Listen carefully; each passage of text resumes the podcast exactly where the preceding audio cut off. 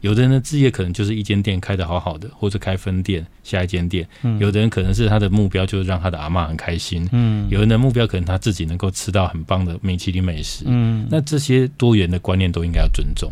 这个是我后来的一个学习，就是如果我能够在在这些东西里面能够兼容并蓄，同时找到一些可以继续下去的一些蛛丝马迹，那我觉得这个才是我现在应该要去练习的事情。欢迎收听《南方生活》，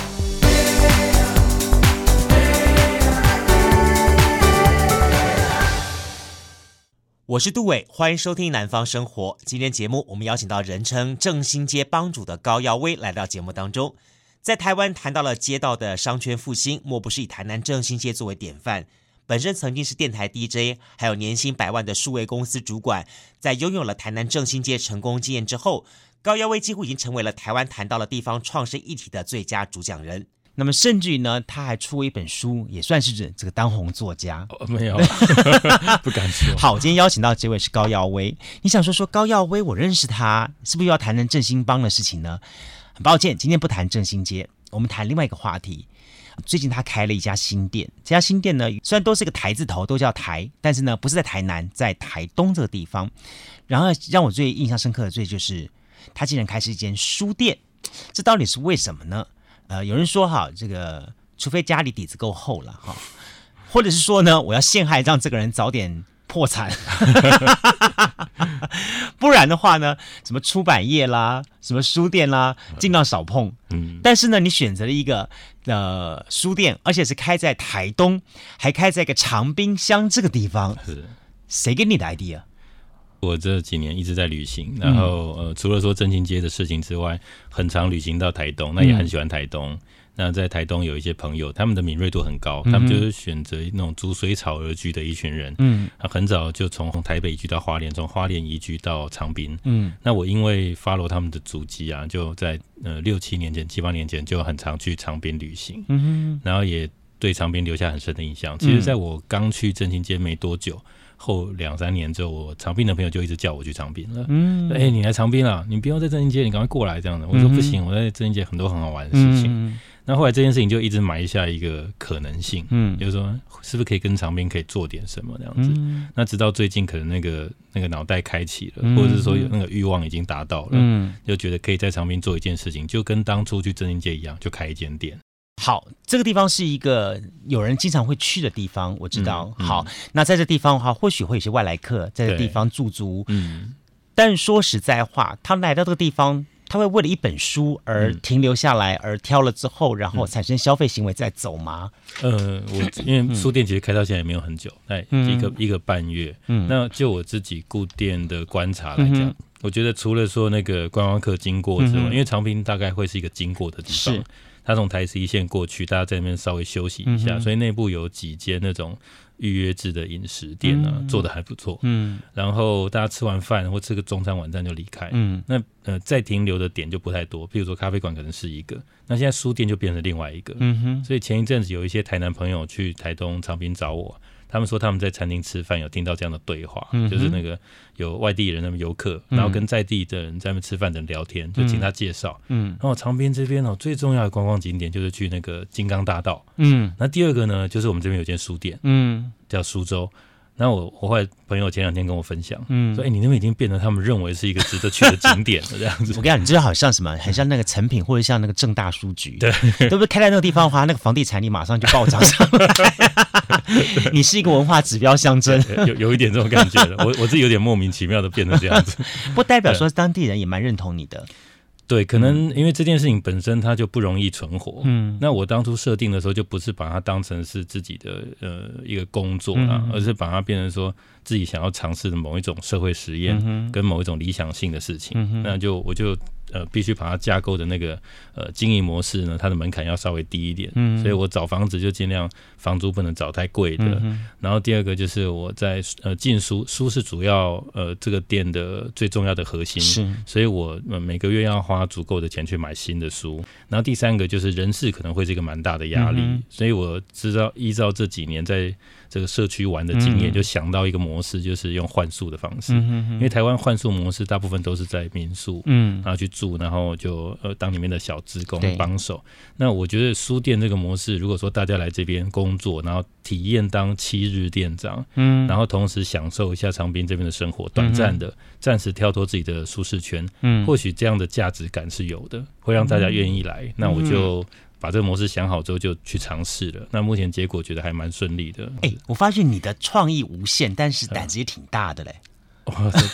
对不对？你看，其实我们回回到我们原始就有点像打工换宿这样的概念。好，嗯、只是说呢，他他这个宿呢换了呢，是换一个你们店的店长，在这个地方你不会再请第二个店员，不会，所以他就是店长，他也就是店员，对，他就是这家店的经营者。是是，七天，七天，把整个交给他，交给他，你很放心。呃，我我觉得这对我来说是这个游戏的呃，毕竟要承承担的风险，嗯哼，就是因为我也没有花人事成本嘛，嗯、那我就把这个部分当视为一个风险，跟彼此信任。嗯、那我也认为说会愿意到一个这么远的地方去雇七天的时间，嗯、首先有两个条件就可以筛选。有很多人问我说，你是不是经过面试？我都没有，嗯，很多都不认识，嗯，那他们预约的时候，呃，我我觉得，呃，我不用去跟他讲说他是怎么样的背景，嗯、光是我听到他愿意来，然后他有能力。就是让自己有七天的空档，嗯哼。然后第二个是他有能力从一个遥远的地方来到另外一个遥远的地方，嗯。我觉得这样的这两个先决条件就已经让我觉得不需要面试了，嗯。而且我也觉得我不知我我我算什么咖，我跟人家面试这样子，对，我觉得他们很愿意来这边帮我顾店，我就很开心了。对，在台东这个地方，他真的是可以完全完全的放松了。对对，好，嗯。然后你就可以不必去想那些我这些很多事情外的事情，你可以把这里。真的静下来去想一些你当下可以想的事情。对对，嗯、我自己之前有个，其实这个书店的构成就是包含这几年很多社会观察。嗯我有蛮多朋友在体制内工作，嗯、那他们的工作环境也都不错。嗯，那经常聚会的时候都会聊到说，哇，很羡慕你开店啊。嗯、那我未来也要开一间店。嗯，那可是这个想法通常就是每次聊完之后都同样的想法，都好几年都没有实现。嗯，那我想说，大家应该有他的困难性，嗯，或者是说他还没有到达那样的条件跟或者勇气。嗯，那我这个人既然我已经有一些先决条件，是我本来就适合做这样事情的人，嗯、我不如就把这样的一个模式先把它、嗯、呃建构出来，嗯、然后再引。诱这些朋友来尝试，所以对，那他们如果来尝试之后啊，就有两个可能。第一个，他尝试过后发觉说，他真的很适合开一间店，连偏乡都可以，他就去做了。嗯。第二个就是他雇完之后发觉说，我原来的生活生活实在太棒了，嗯，所以我不要再去想开店的事情，就变得更踏实。那时间是会比那种一般旅行还要长一点，就至少是七天。嗯。因为我也想要做一点点的调整，就是它不是只是一个来玩玩的，嗯，就七天可能是一个很基础的门槛，请假可能就把年假全部请。嗯，所以这个门槛设定下来之后，就可以让大家比较有机会去在这个城市里面去体会所谓的生活这样子。嗯，对，我也也做另外一个尝试，是那个书店本身不大，而且我并没有刻意塞得很满，甚至有人说，哎，你的书怎么那么少，是不是不够？给你一些这样子，不是，我其实还是有放一些库存，故意不放那么满的原因是因为。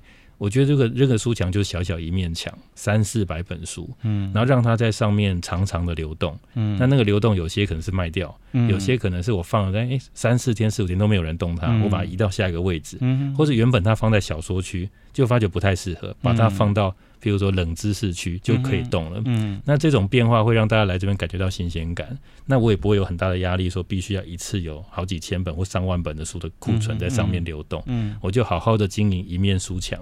那旅游书跟小说，我原本认为是大众，嗯，就发觉小说动书并不是那么快，嗯，反而那个知识型的书是蛮需要的。除了刚讲台湾历史之外，嗯，有蛮多在地的人买的是地方创生的书，嗯。就说怎么样编辑杂志，嗯嗯、那怎么样在地方产生扰动？嗯，那这样的书我就开始。你就是活生生的一个现场可以解说的最好的人员了。是啊，是啊，也可能跟我自己背景有点关系啊。对，所以我就在这书的类别上面不断的做各种尝试，这样子。嗯、我常常去四处去分享一些正经经验，所以有人问说：“哎、嗯欸，那是因为正经很好做啊？”嗯，很多事情就会这样，哎、欸，他做起来就是好像很好做。因为它就在市区嘛，嗯，那如果你去偏乡试试看，这件事就一直放在我脑子里面，嗯，所以我就很想要把我这些困惑在长滨里面做一点时间。那为什么我不一直在长滨？除了说我在台南还有很多很想玩的事情，嗯哼，另外一个原因是因为我想要让这间店的这个一定要有我在的这个角色稍微抽离。那当然跟人我自己控制人事成本有点人事成本有点关系。另外就是如果我不经常在那边呢？这间店能不能更有机的存活？嗯，这也是我想要尝试的。嗯，以前在正兴街就是啊，非高耀威在莫属。或者说什么事情都要去找他，是啊是啊，对。那我有一阵子是还蛮就哎自己蛮喜欢被人家这么肯定的，可是久而久之发觉说，那如果完全只能靠一个人一个地方才能动起来的这个这种呃固定关系啊，有没有可能打破？有没有可能就只能只透过一个游戏模式，嗯，然后或者是由各种不同的人去？那这个尝试我目前这一个半月来觉得有趣，因为。每个区的店长啊，他们都会被附近邻居招待，嗯，就不是只针对我，嗯哼，他们会觉得这个店里面的这个人就是我们的朋友，嗯，那他们也想要去认识他，嗯，所以有的店长他传讯说，哎，我今天被带去哪里吃饭了，然后就拍照片给我看，我说这地方我都没去过，啊哈，他说谁谁谁来带我的，我说谁谁这我也不认识，哎，是，那他们就自己开始开始在里面交了朋友，自己有自己的网络，嗯，那跟跟我这个。高耀威这三个字完全没有直接关系了，所以我我认为这种递延跟分享啊，嗯、是我觉得是一个蛮有趣的实验结果的这样子。对，我很好奇，你怎么安排你的时间呢？嗯，我的时间哦，嗯、我其实安排时间算蛮规律的，嗯，就是我我现在大概就已经安排到今年的呃八九月的、嗯、的的工作，就自己觉得说。呃，时间对我来说是最宝贵的。因为我如果要把时间拨给一个人，嗯、我认为是跟我给他一笔钱是一样的道理的。嗯、所以我我觉得我就会很善用我的时间的运用。嗯、那我我也不会。呃，如果把时间当成一个资源的话，就比较不会乱用。嗯，我就会很谨慎的使用每个时间。那我因为这样子 lose 掉的可能性，哈或者是说业务，或者是说演讲邀约什么的，我就把它当做是自然淘汰了。嗯，我就我也不太会很积极的想要。M O N 啊，对吧？对哦，对哦，我我不是那种有机会就一定要把握住的人。如果说就看着眼前流去，嗯、也会觉得说这是一种很自然的事情。这样子。嗯、对高玉，我想问你啊，对你来说，什么是你旅行的目的？旅行的目的应该最不最大的是跟在跟自己对话吧，嗯，因为我们在比如说在原本熟悉的环境啊，你比较没有机会去、嗯、去反思自己的生活的那个原本的样貌，所以我们透过旅行转换场地，转换到陌生的场域，那你比较可以变成一个从新的角度来看待自己，因为那个看待自己的方式可能不见得是只是坐在那边想，而是你会去接触嘛，那接触的环境跟人都是新的，那这些人他就会回复给你一些他们对。你或是对你在做的事情的某些看法，这些看法你自己整理起来，就会变成一个新的认识自己的机会，这样子。嗯、所以我，我我觉得每次旅行大概都会有这样的启发，而且每次旅行都遇到，大部分除了说有风景很好的地方之外，有遇到很多不同的在地人。他们就会给你很多，有些人就蹲在那边就是一个奇人了。嗯，像我在长滨就有遇有遇到朋友，他们说他叫长滨奇人，他一个人在那边盖房子盖了好几年，嗯，就一个人哦，嗯，没有不是说在那边监工什么的，嗯，他自己练习怎么搅水泥，然后从从搭一个帐篷，然后慢慢有个墙有个门开始。那你从这个人过程中就想他为什么会这么做，他为什么会这样想，或是你去认识他，那就得到一些去印证自己的机会，去对话自己的机会。所以我觉得这个旅行应该是。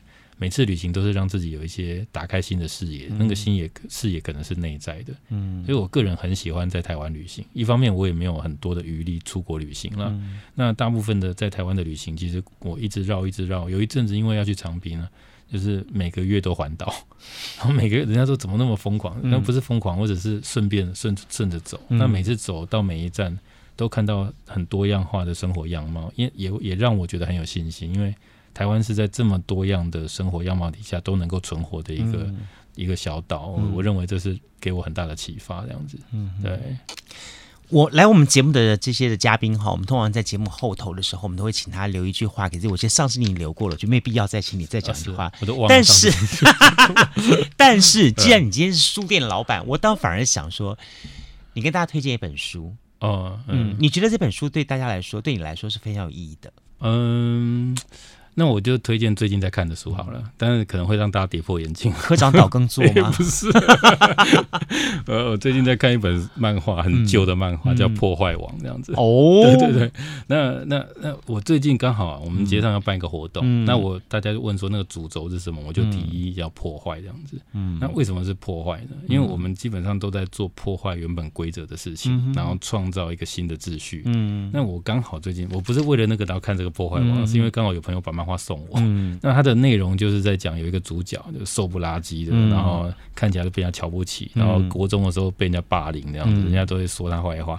然后到了高中想要证明自己，就一直意外的遇到很多必须跟高手挑战的机会，嗯、就激发了他的潜能。然后那个潜能的过程让大家开始认定他，嗯，然后开始找到自己的生存之道。嗯、那就那种原本说啊，你一定打不过那个柔道高手，因为你弱他差一百倍，就最后你赢了。嗯、那赢的赢的过程当中，可能不见得是实力上的差别，嗯，而是他有些他新的巧思。